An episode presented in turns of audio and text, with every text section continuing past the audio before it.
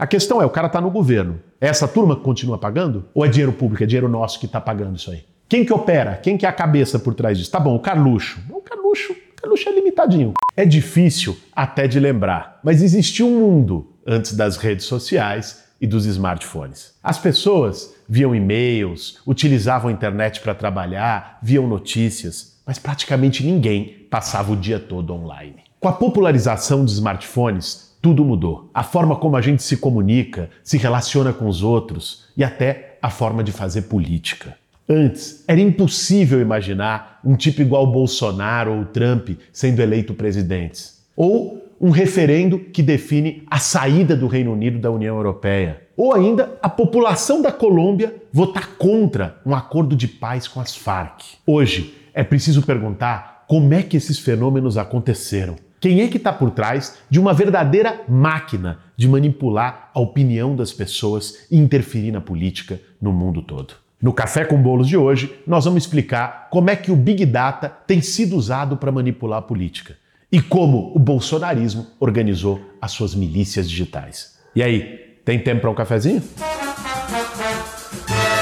Para fazer um bom café, meu bem. Big Data, uma das primeiras experiências eleitorais que teve seu resultado definido pelo uso de dado nas redes sociais, foi em 2016 com a eleição de Trump nos Estados Unidos. Lá, tinha um magnata chamado Robert Mercer, dono de um fundo de investimento que usava algoritmos e modelos matemáticos para ganhar dinheiro e fazer os seus clientes investidores também ainda mais ricos. Um belo dia, Mercer decidiu se juntar com uma outra figura, Steve Bannon, que tinha sido executivo do Goldman Sachs e agora se dedicava a ficar propagando ideias fascistas na rede social. Juntos, eles decidiram usar o conhecimento e a fortuna que tinham para intervir na política.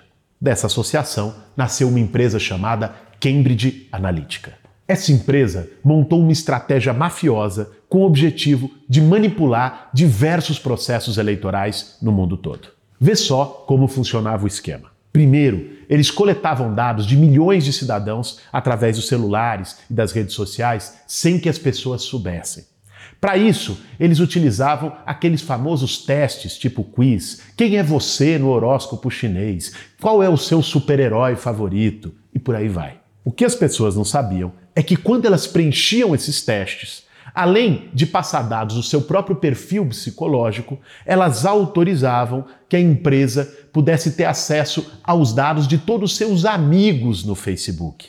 Resultado: Através desses testes, aparentemente ingênuos, a Cambridge Analytica conseguiu acessar o perfil de 50 milhões de norte-americanos. Com esses dados na mão, eles utilizaram técnica de segmentação comportamental para montar o perfil psicológico dos eleitores do país. Olha a loucura como é que os caras fizeram o negócio, Dani. Pelo Facebook você responde um teste. Tá bom, um teste que você se diverte, tal. Quem é você? O que, que você vai. O, o problema é que quando você responde as questões do teste, elas são feitas para isso, você entra numa caixinha psicológica, que é, é o que eles chamam da segmentação psicométrica. Tem vários testes do behaviorismo, testes da psicologia comportamental, que botam ali através da forma como você responde, se você é mais neurótico, qual é o tipo de abertura que você tem, qual é o, o seu sentimento moral, vão te enquadrando. É óbvio que isso não é 100% exato, mas isso em larga escala funciona. Então as pessoas iam enquadrando e pelos testes, definindo o perfil psicológico. Mas o que, que eles conseguiram fazer além? Isso, e essa foi a sacanagem da Cambridge Analytica, porque não tinha. Sacanagem que eles fizeram junto com o Facebook, né, comprando o dado. Por isso que eles foram processados, o Facebook também foi processado no escândalo da Cambridge Analytica. O que, que os caras fizeram? Os caras também, tendo acesso a um padrão de curtidas que você dava no Facebook, então o cara entrava no teu perfil. O que, que você curte? Vai lá, você curtiu, sei lá, 100 postagens no último mês. Pelo padrão de curtida seu, mesmo que você não tenha respondido o quiz, pelo seu padrão de curtida, o cara também montava mais ou menos qual é o teu, o teu perfil. O que, que você gosta, quais são os seus desejos, quais são os seus sonhos, quais são os seus medos, onde é que você se enquadra. Os caras fizeram isso em 50 milhões de pessoas. Então eles montaram um verdadeiro perfil psicológico do eleitorado para mandar as mensagens para essas pessoas de acordo com o seu perfil. É, é, essa foi a jogada. E foi isso que depois eles internacionalizaram. De algum modo, foi isso que eles fizeram aqui. É você fazer o cruzamento dos dados que, que as pessoas oferecem. Isso, isso começou como uma técnica de mercado. Começou com o seguro-saúde norte-americano para vender plano de saúde. Então era para você ver qual é o, o, cliente ideal, qual é a mercadoria ideal para o tipo de cliente que você tem. É meio numa lógica just-in-time de, de, de comércio. E ela foi apropriada. O negócio da Cambridge Analytica, do Bannon, dessa turma, foi apropriar essa técnica para o uso político. Mas hoje, se a gente andar e ver, ela é usada em larga escala. Você vai numa farmácia, porque toda hora pedem seu CPF numa farmácia, no posto de gasolina. E às vezes você tem desconto se você passar o CPF. Né? Isso virou absolutamente comum. Por quê? Porque passando o CPF, você tem o seu padrão de consumo. Que tipo de medicamento você está consumindo na farmácia? E esses dados depois são vendidos. Com isso, eles formaram o Big Data, que é uma espécie do registro das nossas impressões digitais na internet. O que a gente faz, nossas curtidas, comentários, do que a gente gosta, enfim, a história digital de cada um. Com esses dados e um método de análise e segmentação, eles decidiram que tipo de conteúdo cada eleitor deveria receber. Ou seja, a política fica personalizada. Não é mais aquele mesmo conteúdo na televisão ou o mesmo santinho para todo mundo. Você vai receber a partir das suas preferências, daquilo que você está mais aberto e mais disposto a ouvir. Então, vê só, uma diabética que mostrava isso nas redes, vai lá e começa a receber propaganda política em relação ao preço dos remédios, a não sei o que, relacionado ao candidato dos caras. Alguém que foi lá e comprou cerca elétrica ou pesquisou cerca elétrica no Google começa a receber propaganda pela liberação das armas. A, a senhora evangélica recebe a propaganda do kit gay da mamadeira de piroca. Você recebeu? Eu não recebi no meu zap o kit gay. Isso, isso foi segmentado para aquele público que de algum modo estava disposto a acreditar naquilo. Dizer, você tinha a pesquisa prévia. Um cara que pesquisava coisas de esquerda, um jovem tal, recebia mensagem de antipolítica, dizendo que a política não presta, nenhum político presta, não vá votar, boicote o voto. Porque se ele fosse votar, ele votaria no candidato de esquerda. Cada pessoa, através dos dados e do rastro digital que ela deixava, recebia a mensagem personalizada. Foi assim nos Estados Unidos, foi assim no Brexit no Reino Unido, foi assim aqui. Né? Foi, e foi assim em todos os lugares que essa turma interveio no processo eleitoral. O modelo da Cambridge Analytica contou ainda com uma estratégia de intoxicação informativa. O tal do Mercer adquiriu, antes da eleição do Trump, um portal de notícias chamado Breitbart News. E esse portal ancorava toda a narrativa, uma parte importante em fake news que eles depois distribuíam nas redes sociais. Depois do sucesso com Trump, essa estratégia foi replicada em várias partes do mundo. Na Itália, na Colômbia, no plebiscito das Farc e no Brasil, em 2018, na eleição de Jair Bolsonaro. Como é que o Bolsonaro se apropriou disso? Desde 2014, ele começou a sua campanha nas redes sociais. Ele montou um verdadeiro exército de seguidores, fanáticos, a partir do discurso de ódio, de violência, explorando o ressentimento das pessoas, a desilusão com a política. Mas ter alguns milhares de fanáticos não é suficiente para ser eleito presidente do Brasil. Ele precisava ampliar o seu alcance.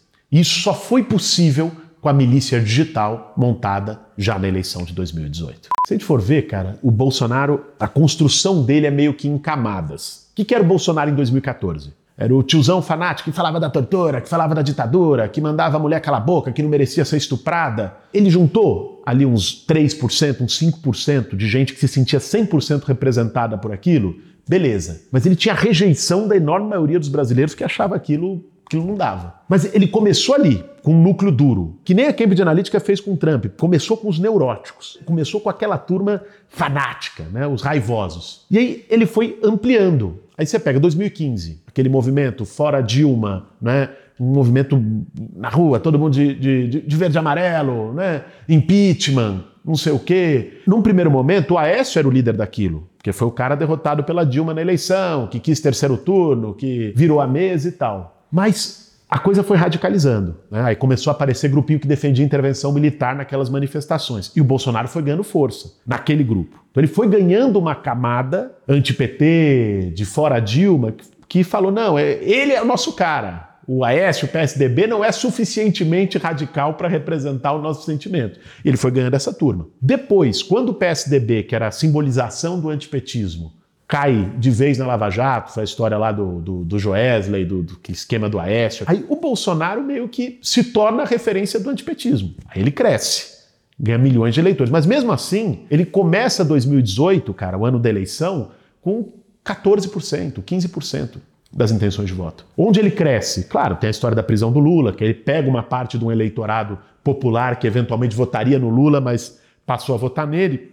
Mas é quando entra a milícia digital. O nome do Bolsonaro se populariza, se torna um nome conhecido no Brasil todo pelo trabalho de disparo de rede social, de WhatsApp, né? que aí foi o trabalho profissional que eles importaram da, da turma do Bannon, da turma da Cambridge Analytica. Um dos momentos decisivos de teste para essa milícia digital foi a greve dos caminhoneiros no primeiro semestre de 2018. Ali, os caminhoneiros que se organizaram montaram vários grupos de WhatsApp. E os bolsonaristas viram uma oportunidade para entrar nesses grupos, se infiltrar, associar o Bolsonaro àquela greve e colher dados, receber dados de milhares de pessoas. Foi um laboratório do que viria pela frente. A milícia digital bolsonarista passou a usar e abusar daquilo que se chama controle da narrativa. A partir de um fato normalmente falso, eles organizam um ataque sincronizado em rede contra o alvo que eles definem usam sites de jornalismo fake, como o Breitbart nos Estados Unidos, para difundir informações com cara de notícia, mas que na verdade são distorcidas ou falsas. A partir disso, criam mensagens personalizadas no Twitter, no Facebook, cards no Instagram, vídeos no YouTube, correntes no WhatsApp para difundir essa mesma informação. E usam ainda os robôs, os chamados bots, para ampliar o alcance. Eu, durante a campanha, cara, vivenciei isso na pele. Tem várias, assim, que chegava notícia com o cara do site de Boulos é, é encontrado é, desacordado por overdose de cocaína. Denúncia contra Boulos por estar envolvido no tráfico internacional de drogas e armas. Teve uma que era Boulos fez um acordo secreto com Maduro para dividir o território brasileiro junto com a Venezuela. Sim, mas o negócio era, era louco, você não imaginava que alguém pudesse acreditar num negócio desse. Mas as pessoas acreditavam. Esse da Venezuela, por exemplo, que é talvez o mais bizarro que eu consigo pensar, um cara veio me perguntar: oh, eu recebi isso no grupo da família, o que, que eu posso dizer em relação a isso? Uma na eleição que aconteceu, eles ficavam dizendo que eu fui preso. Então eles pegaram um dia que aconteceu lá em 2017, uma reintegração de posse, um despejo aqui em São Paulo. Eu estava com o movimento, junto com os moradores lá, a polícia me pegou aquele dia e me levou para a delegacia. Aí tinha uma notícia lá: Boulos é detido e não sei o quê. Eles partiam de um fato que tinha acontecido, requentavam, distorciam e diziam que tinha acontecido agora. Teve um dia que isso viralizou nas redes bolsonaristas, e aí passou das redes bolsonaristas. Eu estava numa reunião sem o telefone, quando eu peguei o WhatsApp, tinha, sei lá, 200 mensagens, você tá bem? Minha mãe me ligando, você foi preso? O que, que... Você entende? E de maneira sincronizada. E eles tentam, com isso, Além de, obviamente, inventar mentira, te queimar, te desmoralizar, mas também te deixar na defensiva. Você tem que ficar se explicando da fake news do dia. É bizarro. Bizarro, cara. Inacreditável. Talvez você tenha visto na última semana uma mensagem que circulou em todas as redes sociais. Dizia assim: Não conheço um eleitor do Bolsonaro que esteja arrependido. Pelo contrário, já iniciamos a campanha para 2022 é o melhor presidente de todos os tempos. Essa mensagem, escrita exatamente desse jeito, foi replicada por dezenas de milhares de perfis para poder subir nas redes sociais. Era a mesma. A maioria deles eram robôs. É uma forma de controlar a narrativa e demonstrar uma força, um apoio, em geral sustentado por bots. Agora, essa verdadeira organização criminosa que a PF, em tese, está investigando deixa uma série de questões que nós, brasileiros, temos que nos perguntar. Quem financia essa milícia? Quem oferece a tecnologia para ela? Onde estão os servidores de Big Data que segmentam as mensagens e organizam os disparos? Tem dinheiro público envolvido nessa brincadeira? Então, no, no, caso da eleição, abriu uma investigação no TSE. Teve a, a, matéria da Patrícia Campos Melo, que depois virou alvo da milícia bolsonarista justamente por isso, que mostrou recibo dos disparos de WhatsApp de pacotes de 8 milhões, 11 milhões de reais. Quem pagava? Velho da van, né? esse empresariado escroque, esse, essa turma que estava tava com Bolsonaro. A questão é, o cara está no governo. É essa turma que continua pagando? Ou é dinheiro público, é dinheiro nosso que está pagando isso aí? Quem que opera? Quem que é a cabeça por trás disso? Tá bom, o Carluxo. O Carluxo, o Carluxo é limitadinho. O Carluxo né, não, não tem condição de organizar uma estrutura dessa. Quem que está por trás disso? É de fora? É o Bannon? É estrangeiro que interveio na política brasileira, que é crime? Sabe, os, os, filhos dele têm um papel. Eles meio que fizeram uma divisão de trabalho, uma divisão do trabalho mafioso ali. O Carluxo é o cara da milícia digital, o Flávio é o cara da, da grana com as lavagem de dinheiro da milícia em loja de chocolate, né, no, no, esquema de imobiliário que ele montou lá no Rio, e o Eduardo Baraninha é o cara do contato com os conservadores lá fora. Fez as conferências, teve o contato com o Bannon mais de uma vez, direto, público. Né? Agora, não é só os filhotinhos do Bolsonaro que coordena isso. A investigação tem que mostrar justamente isso: quem paga e quem está por trás dessa história. Para desbaratar essa quadrilha que sequestrou a política brasileira, a gente precisa do trabalho dos órgãos de investigação, mas também de uma mudança da política das plataformas de rede social. O Facebook, o WhatsApp, o Twitter têm todos os mecanismos para identificar e bloquear essa estratégia criminosa de violação da privacidade e de disparo em massa. Mas entre o lucro e a democracia, parece que muitas dessas empresas já fizeram a sua escolha. A gente já viu como a omissão do TSE em investigar esses abusos durante a eleição está custando caro para o país. Nessa batalha, a gente precisa do apoio de milhões de pessoas de verdade, não de robôs. Pessoas que tenham empatia, que divulguem informações verdadeiras e que não se amedrontem diante da tentativa de intimidação de uma minoria barulhenta e fascista.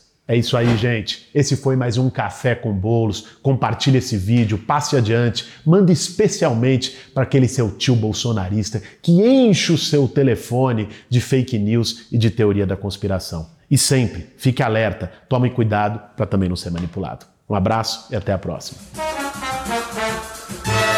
Para fazer um bom café, meu bem.